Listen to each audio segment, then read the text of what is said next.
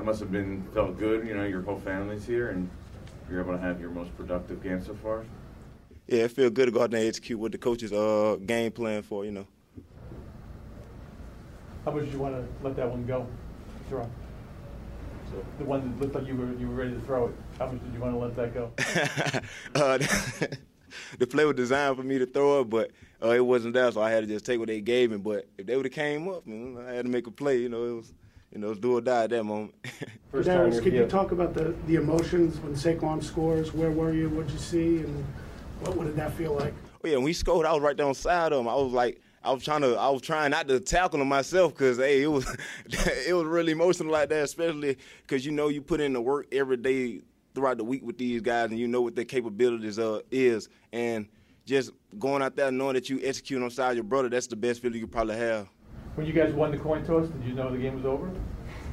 Uh, it was a moment kind of when I kind of like when we won the coin toss, I kind of looked down the sideline. The whole offense, we were ready to go, and I, I just I knew at, at, that moment that we just had to feed up our own energy because at the end of the day, it's only us that's in the locker room that's that really kind of believe in us. You know what I'm saying? Like it's just more of a, a team effort. What does it mean to you guys that Saquon, after all he's been through, ends up scoring with a touchdown today? How fitting was that?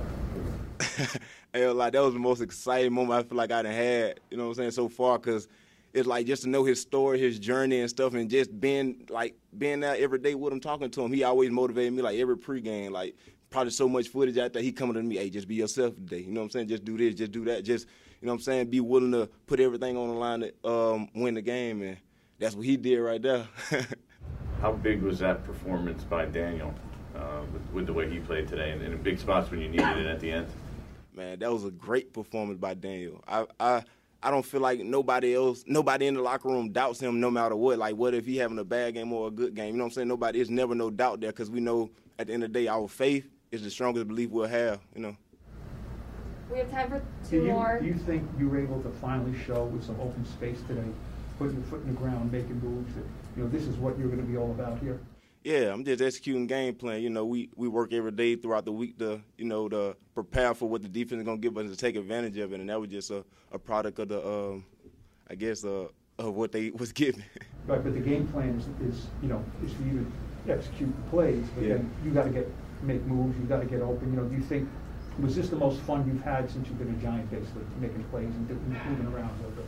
I would say, yeah, it was a lot of fun today, but I, I, wouldn't say it was the most fun. It was a great team win today, but the most fun is every day in the locker room with those guys, talking to Coach Judge every day, him giving me pointers on what to do, you know what I'm saying, what not to do and stuff like that.